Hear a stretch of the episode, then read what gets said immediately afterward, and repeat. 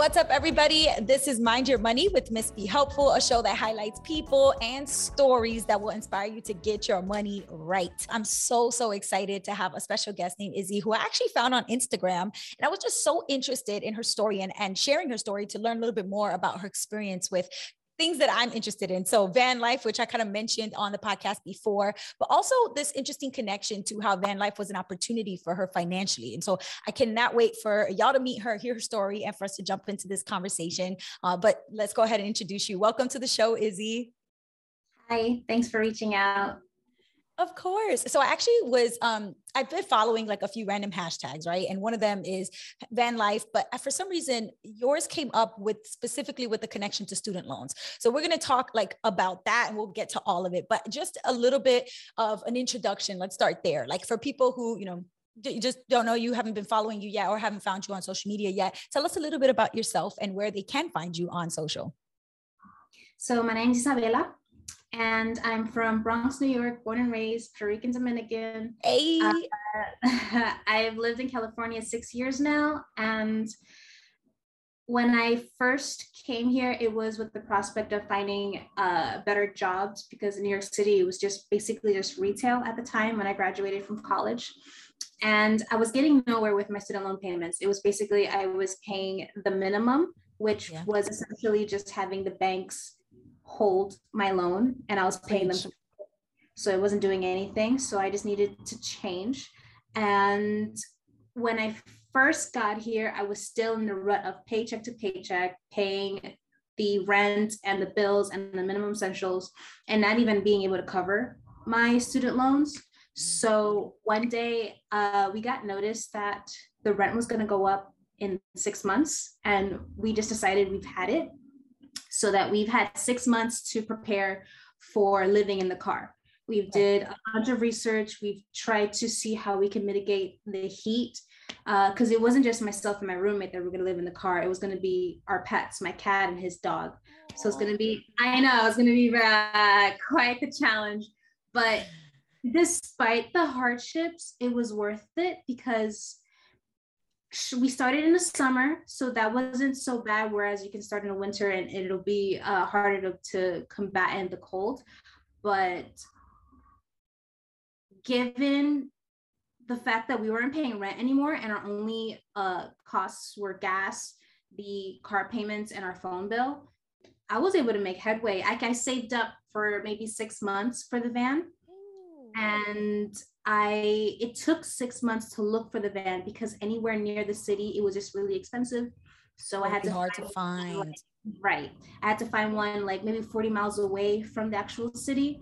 And if people are in New York, on the East Coast, they'll have an easier time. I found that on the East Coast side, the vans were much more affordable, which was frustrating because of course they are. It's harder to live in your van when it gets like 20 degrees Fahrenheit outside, whereas here in California the demand is much higher. Anyways, I found one. It was perfect, and it took me about, I had to race down to the clock because I started in the spring my build, and I wanted to be done by winter because it was going to be harder to work in the cold. So I was finally finished around October, and I moved in with my cat, and I never looked back. It was wonderful. I never regretted it.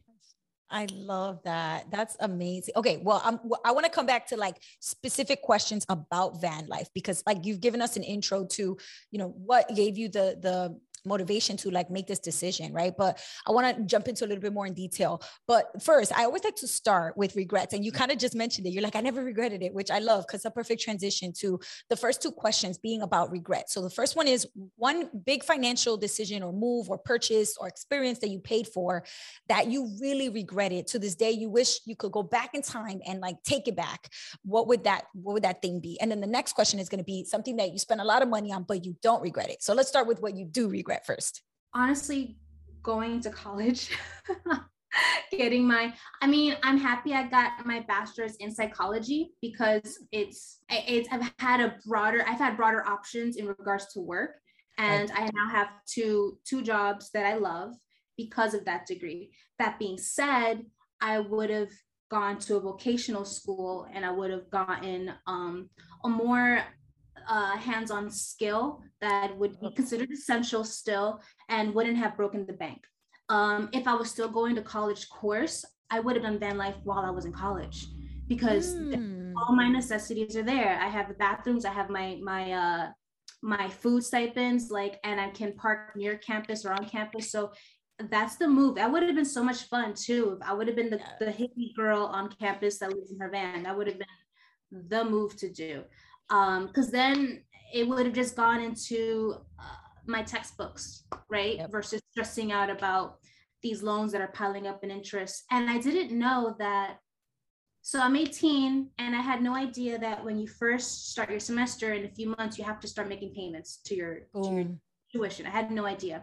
So then it was a race to get a loan out. So I wasn't even worried about the actual consequences of getting into debt. I was just worried about continuing my education no matter what. And my parents couldn't co-sign because their credit was bad. So I had to drag in my grandpa and my uncle. They were reluctant, but they were helpful. And it was 4 loans total, 2 for each of them. Wow. So now there's this added on stress of I'm now financially hurting other people in my life. If I'm not on top of it, if I'm not successful, if I don't graduate with this degree, you know, if I'm not worth it, right?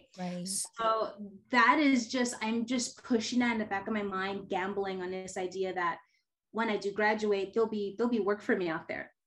And that's just not true. And it's worse today.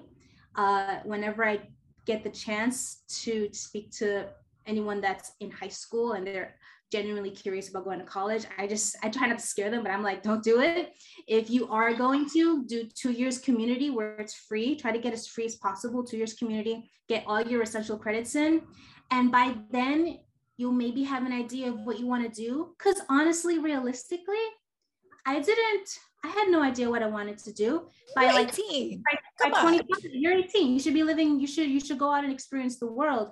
That's why I advocate for vocational school, because then you'll have something that'll earn you money while you're learning about yourself and what makes you happy.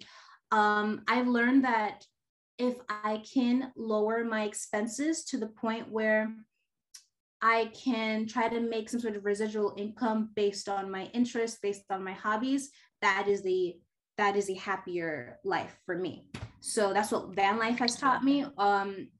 The hardest part about van life was when COVID hit, because I stringently relied on the gym, my gym membership, to access showers and stuff. So when everything shut down, it got real serious real quick, where I was like, okay, baby wipes and washing my feet with the park water that I collect, and making sure that I just have my drinking water for drinking. And I was lucky where I have 2 jobs. I have one job as a behavior therapist where I work with children on the autism spectrum, and I love it. It's very fulfilling. I've never woken up to a job where I'm like, I'm excited to go and make change. Like, it sounds cheesy, like but that's like, and I only took it because I was in a situation where my other job was causing physical injuries to my wrists, and I rely on that to create my art. So I read the job description, even though it was like kicking, spitting, hair pulling, scratching, you have to be okay with all of that.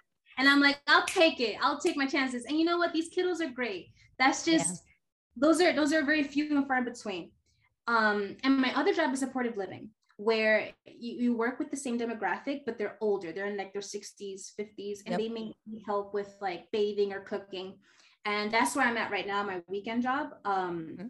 I'm at his house. And with that job, I have access to a shower and a kitchen. But it was only like on the weekends. So I was all week just waiting for that time. Access. And I learned to be more grateful of these little things, like just a hot shower, you know? Yes. My most expensive that I don't regret would be getting the van, of course. It was I bet you that was price. Wait, you have to say that again. How much did you spend, like, from the process? But you probably planned to spend a certain amount, but then, you know, unexpected things come up. How much would you say it's really cost you from start to finish with the van? Including the van with everything inside of it, it would be $3,000. Oh, wow. That's actually not bad at all. Not at all. And you know, I hate to say this, but I returned a lot of what I use at Home Depot. I got a lot of my money back doing that. Yeah. So that's why it was so cheap. I did keep a certain amount of tools just for the fact that I felt like it was important to have that in the van in case something fell apart and I needed to screw things in. So I kept that, but pretty much everything was pretty affordable. Amazon helped.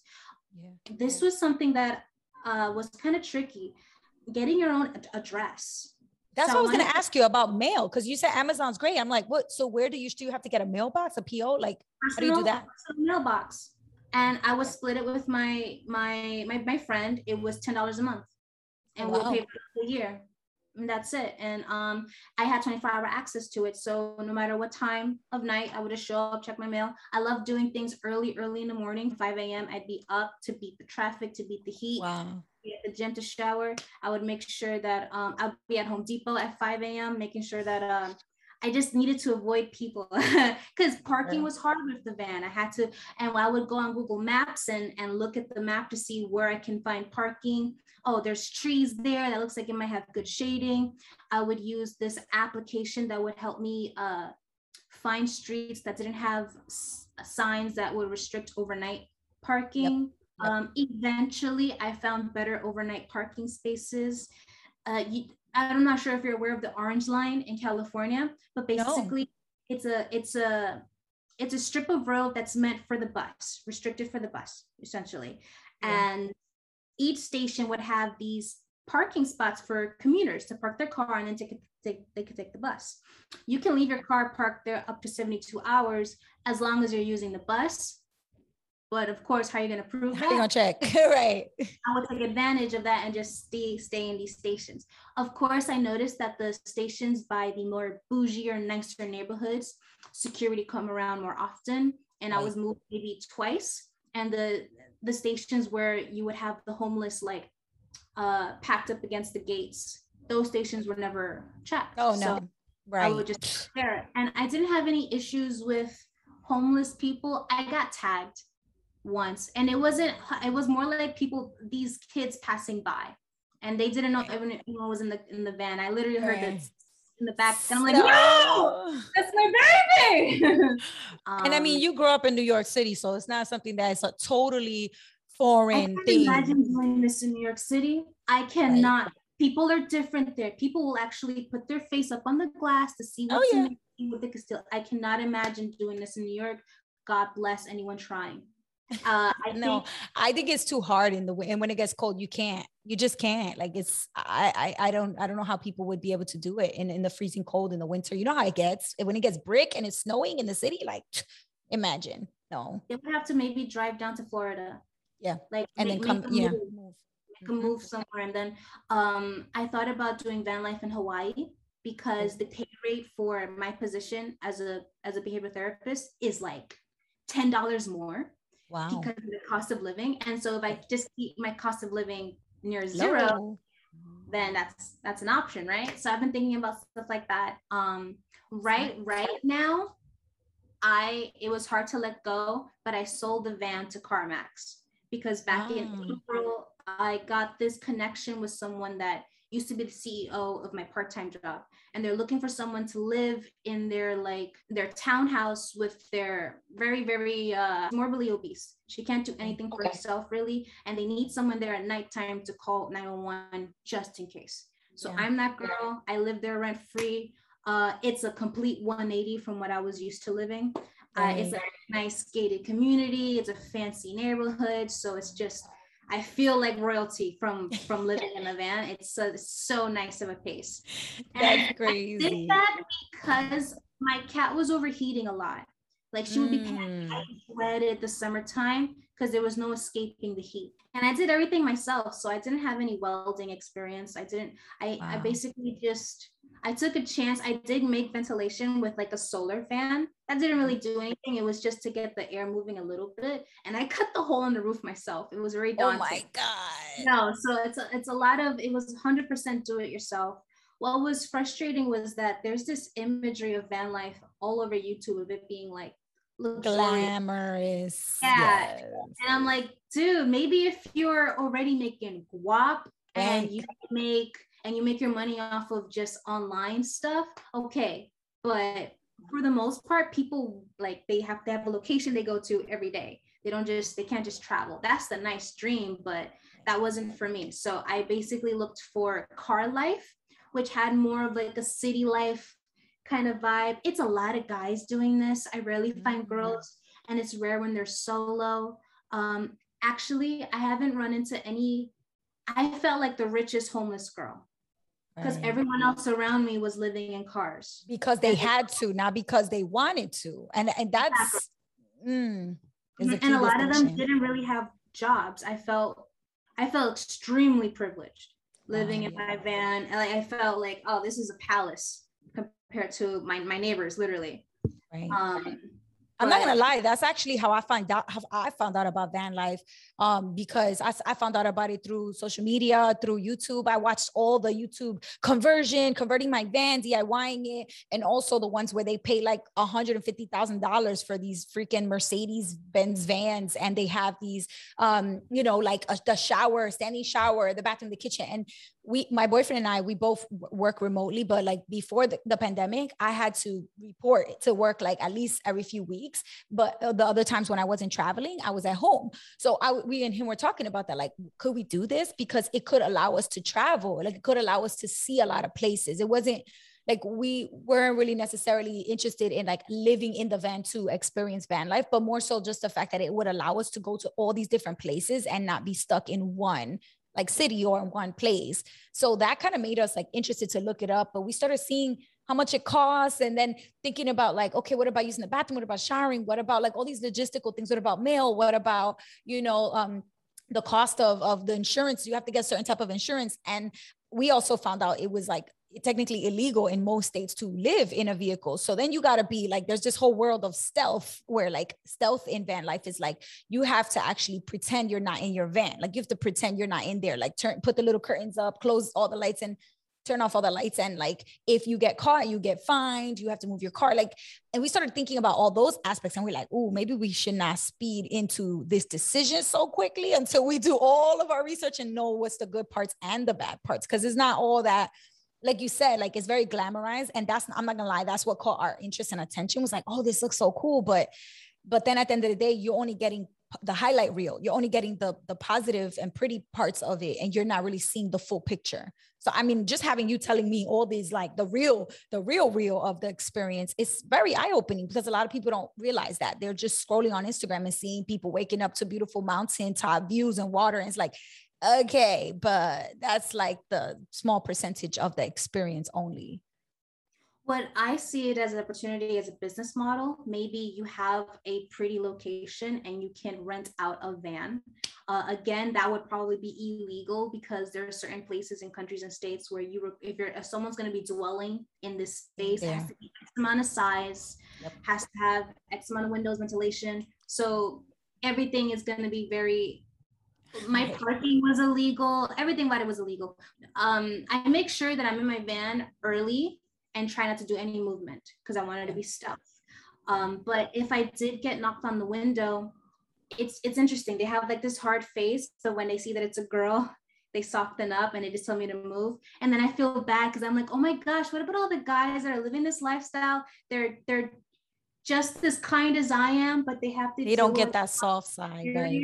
Yeah. And I totally get it. You don't know what's in this van with me. You don't know if I'm alone in here, what weapons I've got. The one time I did have an issue with security was with a female, and I totally get it. You're alone, and you have no idea if I'm gonna have some guy come out here and jump you. That was because I was parked too early in front of my LA Fitness gym. So it opened at 6 a.m., but technically I shouldn't have been there at 4 a.m. And I like to just get there early and get my spot early, but she caught me and she asked me to move. I went to like a nearby McDonald's parking lot and I stayed there, waited my little hours, but that was my only drama. I did get written up by an officer because my license plate tags haven't come in yet. So staying on top of that, just to like stay as low key as possible, you got to stay on top of all your stuff. Yeah. Can't give them any reason to come bother you, stop you, anything. Cause you're just adding to the fact that, you're not supposed to be doing this. And on top of that, your plates ain't up to date, your license registration, whatever your stuff is, you just have to have all that stuff in tip top, like, which is a little bit more stressful too. Cause usually some people wouldn't be worried about those things if they're not in the car all the time, so it's an added layer of stress. for sure. But if I was in your situation, it would just have to be 3 months out of the year taking the van and traveling somewhere. And even then, that's expensive, the gas, because that's the round trip. Or are you going to have it in a shipped out somewhere across the country? You still got to pay for that. Right, exactly. I did fall for the whole Mercedes. I really tried to tell myself, oh, maybe you can take out a loan and treat that as rent. And I'm like, no, Isabella, just pay off your debt. You're all right. You'll be just outside, do your yoga outside. Your back hurts. That's why you're telling yourself this. You just need to relax a little. That was a nice thing. I was always outside.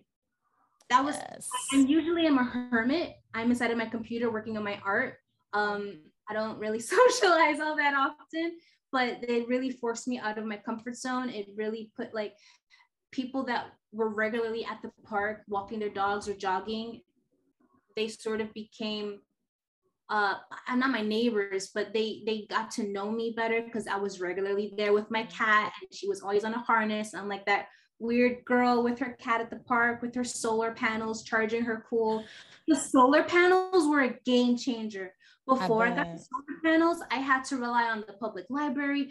I had to look for outlets wherever I could find them outside of building. I would save it on my phone and mark it on the map saying battery. And I would have like this Google Maps of like scattered charging points. And COVID made that really hard. So I was like, okay, I got the money now. Let's get solar. Let's get my battery going. Yep. That was a game changer. I recommend that to be like the first thing you save up for along with the van. And that cost me $200 on Amazon. Oh, that's not even bad. Look, seriously, every time you say these prices, I'm thinking it's going to be much higher. That's not bad at all. It can always get higher. Of course. It's really hard. I'm like, all right, it's like, for example, refrigeration.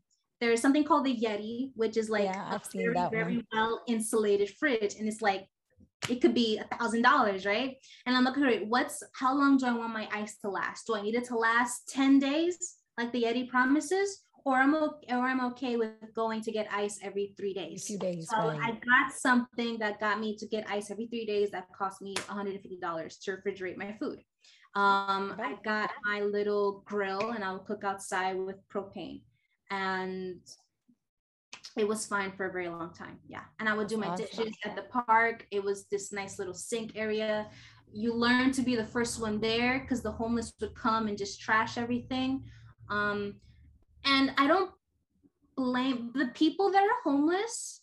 I see them more as people that have mental issues, not so much people that are actively making poor financial decisions. I agree. It's just they need a facility to get their grounds to support them. Just like, you know, like just you work with in assisted living and also with children that are on the spectrum. Imagine not supporting them. Imagine not having somebody like you to help them cope and to help them deal with whatever they're going through that day. Like I see that so much, especially in New York City, girl. I mean, you know, I'm sure taking the train in the Bronx, but I'm from Brooklyn and I would get on the train to go to Manhattan or to go wherever, Queens. And always I would see people on the subway and I would think to myself, like, what has their life been like to really get them to this point where they don't have nobody that they can rely on to stay with them, to support them, to make sure that they're good. Like, that always made me feel sad more than scared. Like, I feel like I was never really like disgusted or scared or anything. All those negative stereotypes about people that don't have, you know, permanent housing. And I'm like, look, bro, it's actually just really, it makes me feel like we're not doing enough to help because they really probably, most of them really are just struggling with mental health issues. Not like they're not, you know, trying. It's just that they don't have the support to deal with, overcome those issues that so many other people get help through that. And then they're better. But you know, a lot of people, they don't actually get that help that they need. So I 100% agree with you on that. I felt guilty because I was like, I'm living in the same environment. My quality of life is so much better just because of my mental grounding. Right. But that's so humbling. Oh, I want to go back to, you talked about the temptation to get that Mercedes van, the temptation to go the nice route, to do the little, even if it's not all the way bougie, but to take some of those little like glamorous van life type of aspects to it. But then you said, no, like focus on the debt, focus on the goals. Like it's so easy to just do that. And then you end up with more debt. So talk to us about your debt. Like when you graduated, how much student loan debt did you have? How long did it take you to pay it off? I know when we were emailing, you mentioned that you were going to like officially be done paying it, which is amazing. And I hope that you did make your last payment, but tell us, what's the update with your debt situation and how you went about paying it, and actually how Van Life helped you to be able to get out of the student loan debt that you had? So when I officially got the van, every time January came around and we got our income tax in, I always used that money to pay my insurance for 6 months. So the whole thing was be done for 6 months. I would pay my phone bills for like maybe 3 months in advance. I would pay my gym membership for the whole year. So that way I can just have, I would have to just only have to worry about my gas, my food, and my student loans. Those are the three things. And my mind is clear. And man, did that feel good. That so was smart, girl. So reinforcing. And that kind of, you have to find things that are reinforcing like that in order to keep these habits going. And I would tell, when it came to like stopping myself from making poor decisions, it would always be high school Isabella has taken away what you want today. So if you want 30-year-old, 40-year-old Isabella to be happy, you have to work today. That's all it is. All debt is taking time from your future self so that you can do it today. And I'm like, all right, I got it. So how did I, even though I understood that, your body is still saying, I want sweets. I want to go out to eat. I want to party. Okay, so how can we get that feeling out, you know? For me, I dived into my hobbies. I got into being more physically active, be it playing handball, which was really hard to find in California, coming from New York City. Oh, that's such a New York thing, though. Handball courts are everywhere. I miss it, man. And maybe I found one or two here in Cali, but I would just make sure my time was filled up and I was never just bored. And wow. I had this extra income where I was able to go out to eat way more often. So I would enjoy myself. I would budget that enjoyment. Like, okay, I'm going to have my bubble tea. I'm going to have my Vietnamese pho. I'm going to have my ramen. And it would still be within my $200, $300 a month food budget. What was it? I was so excited. I added up. So currently, as of today, let me get the numbers in. Okay. We ready? I need a drum roll. I feel like I need like a. I started paying my debt 2 years ago. So I was living outside for 3 years. The first year I couldn't do anything. I'm saving up money for van life. The second I was able to get van life going, 2 years of payments. And as of today, interest only, I paid $20,880. Interest only, just because the bank, just to the fact that I loaned it out. The actual principal that's paid today is $46,636. Jesus. This summer is my third summer not having to pay rent. And I have, you know how much left in my balance? $2,200. Wow. That's what I have left to pay. Now, there are certain things that has slowed me down a little this summer.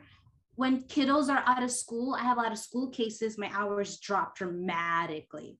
And then my kitty had to go to the vet.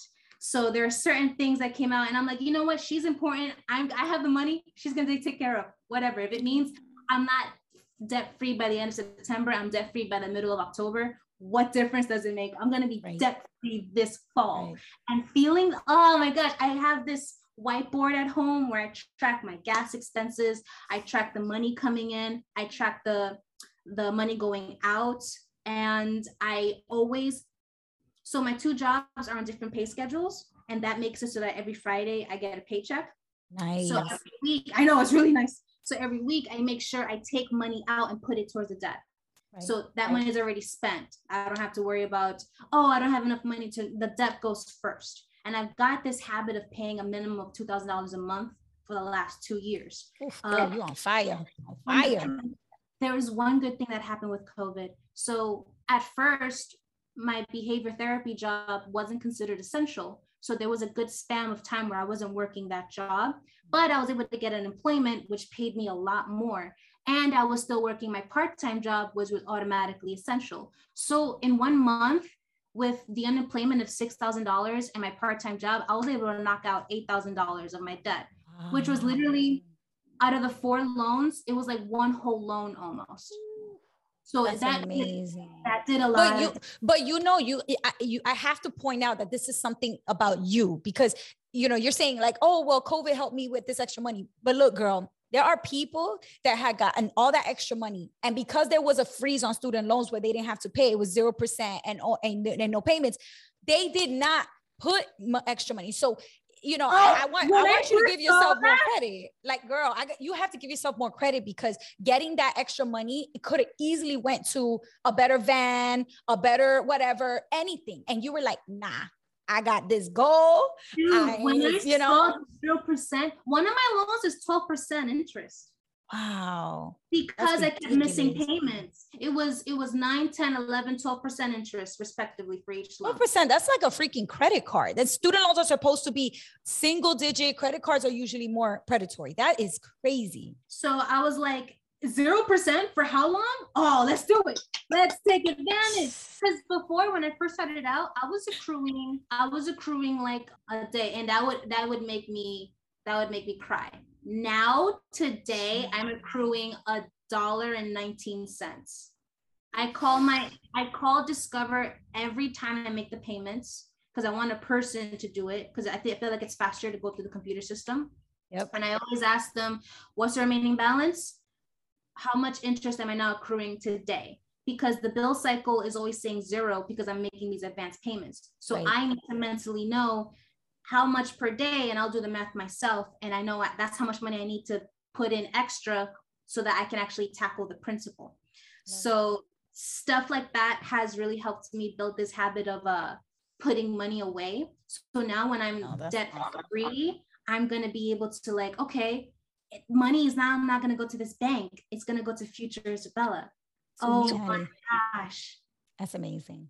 But okay, I need to know how you got this brain that you have, because you have this mentality that I think is so rare. But I didn't even how old are you right now?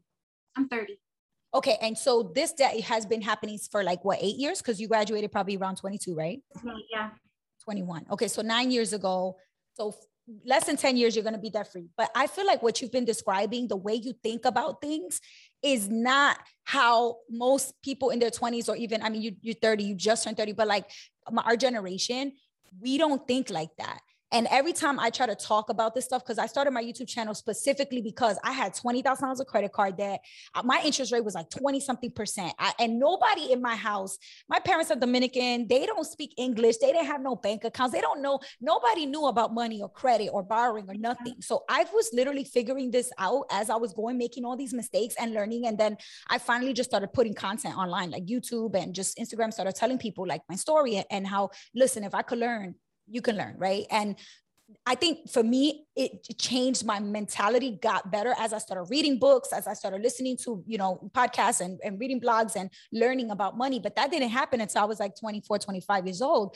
So now I have that mentality. It wasn't easy, especially the way I grew up. So anyway, my question for you is, how did you get this mentality and the way you think about money and the way you talk about, like specifically how you said, when I was in high school, I was taking away from myself now. And now if I make bad choices, I'm taking away from myself in my 30s and 40s. Like, that's hard for most people to think about, especially at a young age. So how did you get this mentality? What did you do to really, you know, strengthen the way you think about money and the way you think about life? Well, I grew up in a household where there was arguments every single day, literally. And it was always because money was tight. Always. It was always from I just had a mentality of a scarcity. So It's more of habit building. And I growing up in the Bronx, you kind of see materialism shackle people down. I don't know why it's not as obvious to others as it is to me. Like I see people, like I grew up around bullying where the kids would make fun of others for not dressing like they're rich. Right. Growing up with that, associating consumerism with the bullies kind of helped me not want to participate. It really helped being a psych major. I really think that it should be taught from middle school, like these certain subjects in psychology, like consumerism itself. When I took consumer marketing, I saw the tactics behind how to get people to buy things, even if it's against their own best interest. And I because I took this course and I go to shop, I see these buy this many for this price. And I'm like, that's only 20 cents less. I could just save my $10 and buy one of these, which is all that I need. But it's like this, I don't want to miss out on the sale. I don't want to look dumb. The deal, the money. And it's associated with not looking smart. And I'm like, why are you associating it that way? Oh, because you've been trained to think like that. And it's really hard to break people out of that, because then they take it as you're trying to portray yourself as better than me, and you're trying to lecture me. And at that point, it's learn to just focus on yourself and let others learn the way they can. I also learned the hard way in life, but those lessons have made it even more difficult for me to keep stumbling upon these mistakes. I am never, even if let's say something bad happens and the family doesn't want me living in that house anymore, I'm going back into the car. I am never, ever, ever signing a lease. I am never, ever paying for rent ever again. My long-term goal, it's also important to have some sort of goal. You have to have some sort of dream, something to dangle in front of your face. Sure, you can go out with your friends, but not every single weekend, not every single paycheck. Make it once a month, so that way you see your goals being actualized eventually. And my goal is to be on a homestead somewhere, maybe buy land in the Dominican Republic or in Puerto Rico. Yes. And so that I don't have to pay for rent, just have my own tiny house, and live on solar, get water harvesting, try to grow my own food, and then only have to worry about how to make money with my art, how to invest in the metaverse, how to invest in the right crypto projects, these are all things that I'm looking into. Financial literacy is not taught for a reason. It's by design. It's really sad that as an adult, I realized that the adults that were teaching me knew this and didn't bother to say anything. I realized, oh my gosh, your teachers, this system's messed up. Financial literacy isn't a thing, but you don't do anything to, is it because we're Bronx kids? Is it because you see that there's no hope, there's a narrative, and so you don't feel that there should be an investment on your part? But if there was a high schooler in my life, I would make him open up a stock account and do paper trading, which basically means you use monopoly money, it's fake, and you're practicing, you're building up the habit of what is it like to invest and to fail on that investment without actually losing money on it, right? Like these little things. I follow these 3 YouTube channels that I love. It's the Nomad Capitalist, which is more of high-end 6-figure people, but you shouldn't cheat yourself from that information just because you're not making 6 figures. That's still information that you can benefit from. The fact that you can be a dual citizen, the fact that you can create a business offshore, and that's some sort of tax haven, and that's how rich people in America don't pay taxes, because they technically report that there was no profits being made. These channels that I follow help me stay on the right path. So there's Nomad Capitalist, and there's one that's she's much more relatable. It's Sorel Amore Finance. She's basically in her 30s and is a self-actualized millionaire, and I love her work ethic. I love the fact that she's traveled the world. I want to travel the world as well. That's the first thing I want to do when I get out of my debt. I work around the school schedule, so in the summertime I can take three months off, save up, and just go somewhere with my cat. And the more I travel, I want to be able to see because I noticed this pattern of what can you give that's of value because when you do that, you tend to become a millionaire. So you're at least, my goal isn't to be a millionaire. My goal is to just be self-sustaining, where I don't have to work every day, where I can just live. The regulations on crypto is frustrating because all I see it is hurting people like myself and people that don't have the money to just get up and move to another country that isn't going to put these strict laws in. Robin Hood and the whole short squeeze play, and it's revealing all this corruption, and it basically retail is just fodder for these people to just siphon money from. And when I learned about the financial system, like just YouTubing how banks work, how when you deposit your money, that money that you deposit is no longer yours. That's it. They're going to take it and they're going to play with it. Lend it out. Yep. And even though that number is there, not really. So when I learned about crypto, I learned about blockchain. I'm like, oh, okay, I'm my own bank. No wonder they're afraid of this. And of course. It cuts out the middleman on every level, from government, from banking. It cuts out the middleman. And it's peer-to-peer. If I wanted to send you money, there's no one involved. It's just me and you. That's it. If you and I wanted to team up and make a business, I can establish a company abroad. We can avoid the high taxes and we can send money back and forth without having to involve all these big banks. And that's incredibly empowering. We're regular folks. Right. That's right. Just being able to, the more you learn, the more empowerment you feel, the more you want to take action. If you don't take on any kind of information, you're just going to feel hopeless and you're going to want to stay where you are. Right. The one thing that did help a lot was I was abusing marijuana. I was abusing it because it was a coping mechanism, because it was just depression. But then it got to a point where I was no longer getting high. So I just said, all right, we're going to go cold turkey. And it was hard for the first 4 days. It was just when your body is no longer making dopamine and just flatlines, you can literally go into a depressive state for sure immediately. So I just made sure I kept myself busy from the second I woke up to when I got tired and went to bed. And after 4 days, at least for me, for my body, it was easy. So I've been sober now like 8 months, and I don't see myself ever going back. I am spiritually curious. So when I do travel to Amsterdam, I do want to try the psychedelics. I do want to go to I want to meet shamans. I want to try like DMT stuff, but for recreational, I'm just staying away from all substances pretty much.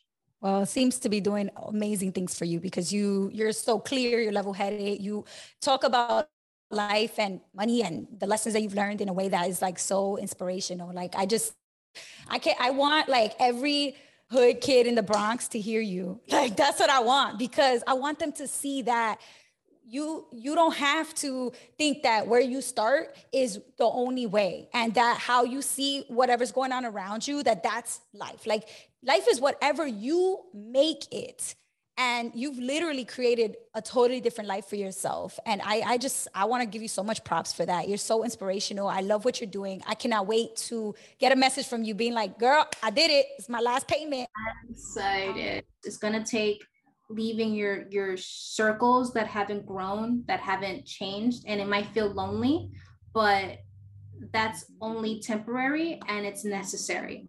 I've always been a black sheep when it came to living in New York City, so leaving wasn't that hard, but I do see that those that stayed, a lot of them are perpetuating cycles that our parents went through, pretty much, yeah.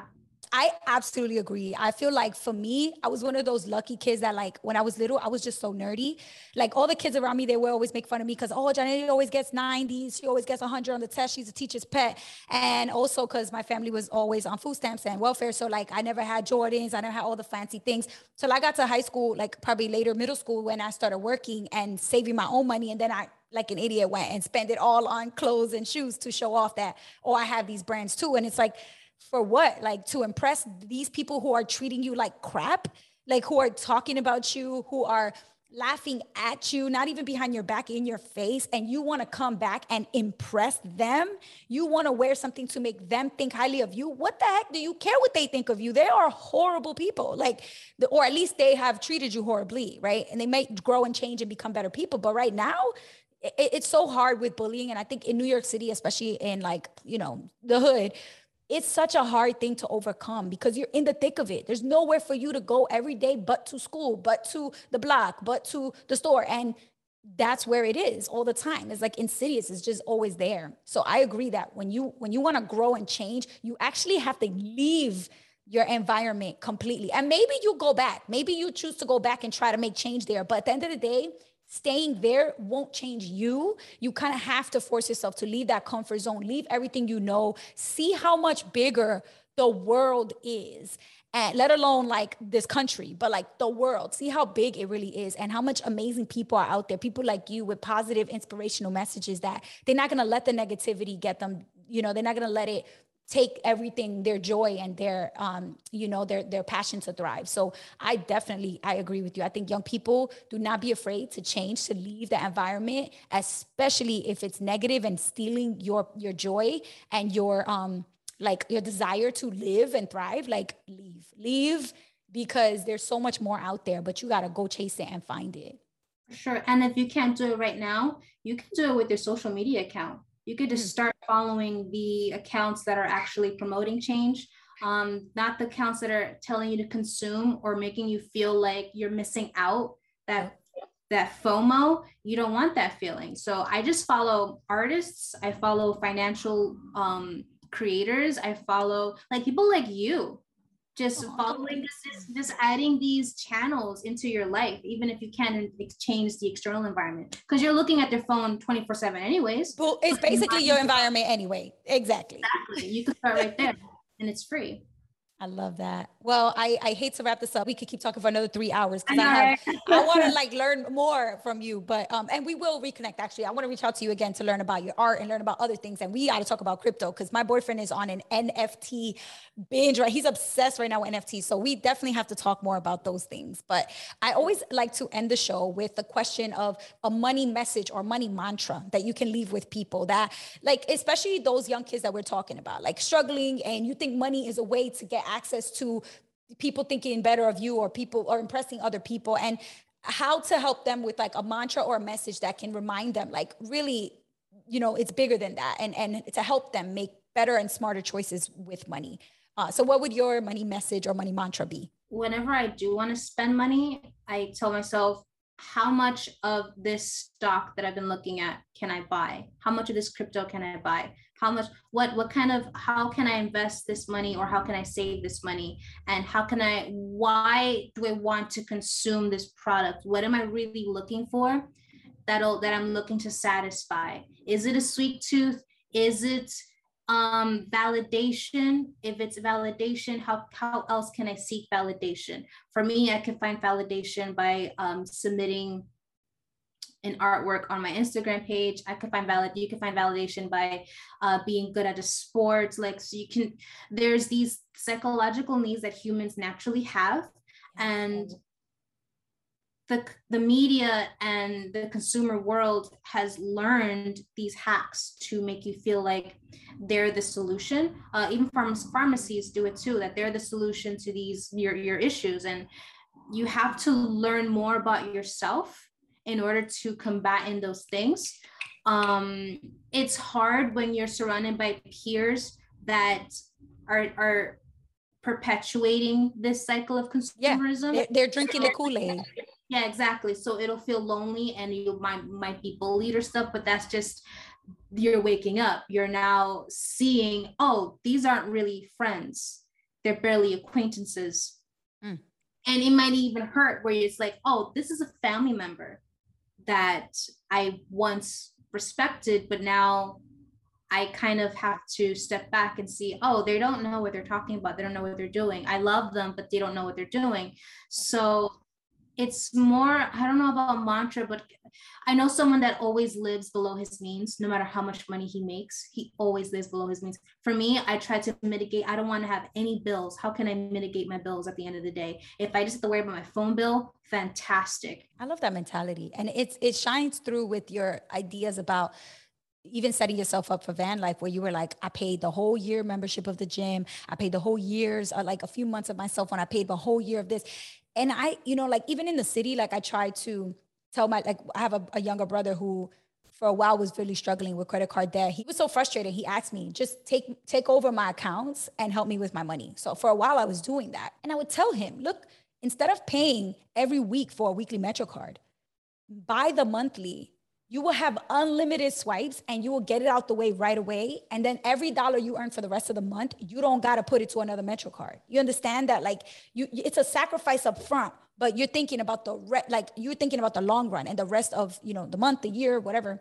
And he, like some people, they just don't understand. He's like, nah, it hurts taking that 121 at the front of the month. Like I'd rather do 32 weekly or 36 weekly. I'm like, but do the math, bro. Like it just, and so yes, literally add it up and see the difference. And I think that doesn't affect some people, even seeing the math, because the psychological, I guess I would say brainwashing, I think, like psychological impact of society and is so deep that the math doesn't convince them. It's not enough to overcome the psychological shift that they actually need to make in order to understand how these types of decisions, you can make them smarter. You know what I mean? It also helps that you have to be hurting enough to take that leap. And then once you take that leap and experience, oh, I can go further more often with this unlimited swipe and also have money saved up at the end of the month than I did with my how many swipes a week. And I cannot imagine how much money it costs now to take the bus. When I left New York, it was just going higher and higher. And I'm like, you guys are bugging.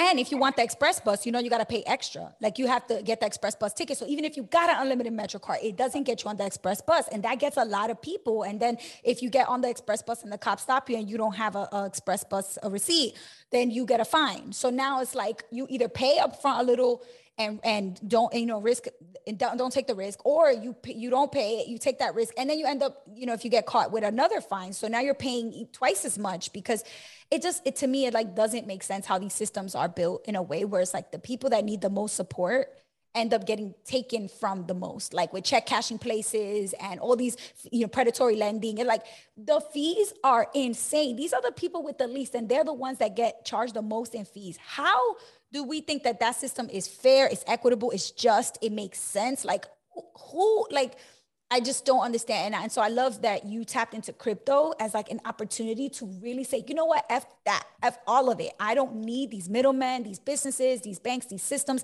We can actually just go person to person. I also agree that crypto is going to be huge. And I posted a video when I started investing in crypto. I actually started in like 2016, 2017, but I was nervous to post about investing in it because back then it was just, you know, even in 2012, people were talking about it, but I didn't know too much about it. And by the time I learned about it, it was still too new. And I didn't want to like make it public that I was investing yet. So later I finally did. And now people that back then told me, tú estás loca, why are you putting your money in crypto, all this risky stuff. And now they're like, yo, should I be buying Bitcoin? Tell me, what should I be doing? I'm like, go watch my video from 2017. It's rewarding though. When you get that experience, you're like, oh, I'm the pioneer and all you guys just do is follow. And if it's scary, you're going to try and knock me down. Okay. Now that I know that that's what happens, I'm not so afraid when people try to attack me, because that means I'm on the right path. You're afraid. I know what's happening. Yeah. How can people support you, connect with you, find you, reach out to you? If you're comfortable sharing your Instagram or anything else, wherever you post things that you create and what you're up to. So if you want to look at more details about my van questions and stuff in the tour, it's on YouTube. I made a channel called It's Just Two Videos. YouTube is not for me. What you guys do, much respect. I cannot do it. Just repeating the same thing over and over again to retake the same shot, get the lighting right. I cannot be bothered. That's not my medium. So I did two videos. It's Izzi, Izzi underscore van life. The same tag for Instagram. That's where I'm on mostly, just updating. I may change the name once I'm debt free because it's not really van life. So I'm not really sure anymore what to do with that. But my art handle is Cooley with an I underscore fully with an I. And that's where all my art's been uploaded. So I didn't know about the art page. I'm definitely going to go support and check it out. And when you do change, or if and when you do change your name, I'll just update it on the episode in the show notes and let people know, like, formerly Izzi underscore van life, but now this is the handle. So people can still find you, even if they hear this a year or 2 years from now, they'll be able to support you then even. So thank you so much, Isabella. This was amazing. I'm so glad we connected. I feel like I just made a new connection that I'm always going to have. And I'm so appreciative for you making time in your schedule, especially I know you're working and all the things that you're doing. So I really appreciate it. And let's stay in touch so that I can support and spread the word when you finally do become debt free, and just supporting any other projects that you're working on in the future too. Thank you for all that you do. Have a good one, love. You too. Bye-bye.